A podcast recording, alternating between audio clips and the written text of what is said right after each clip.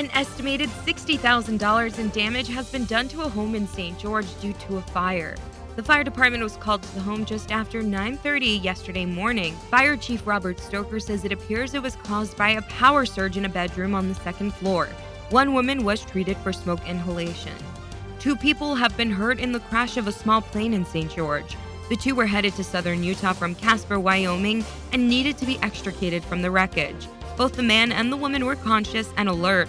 The cause of the crash is under investigation. The Gold Star family's memorial monument is having its dedication this weekend, happening at Town Square in St. George tomorrow at 11 a.m.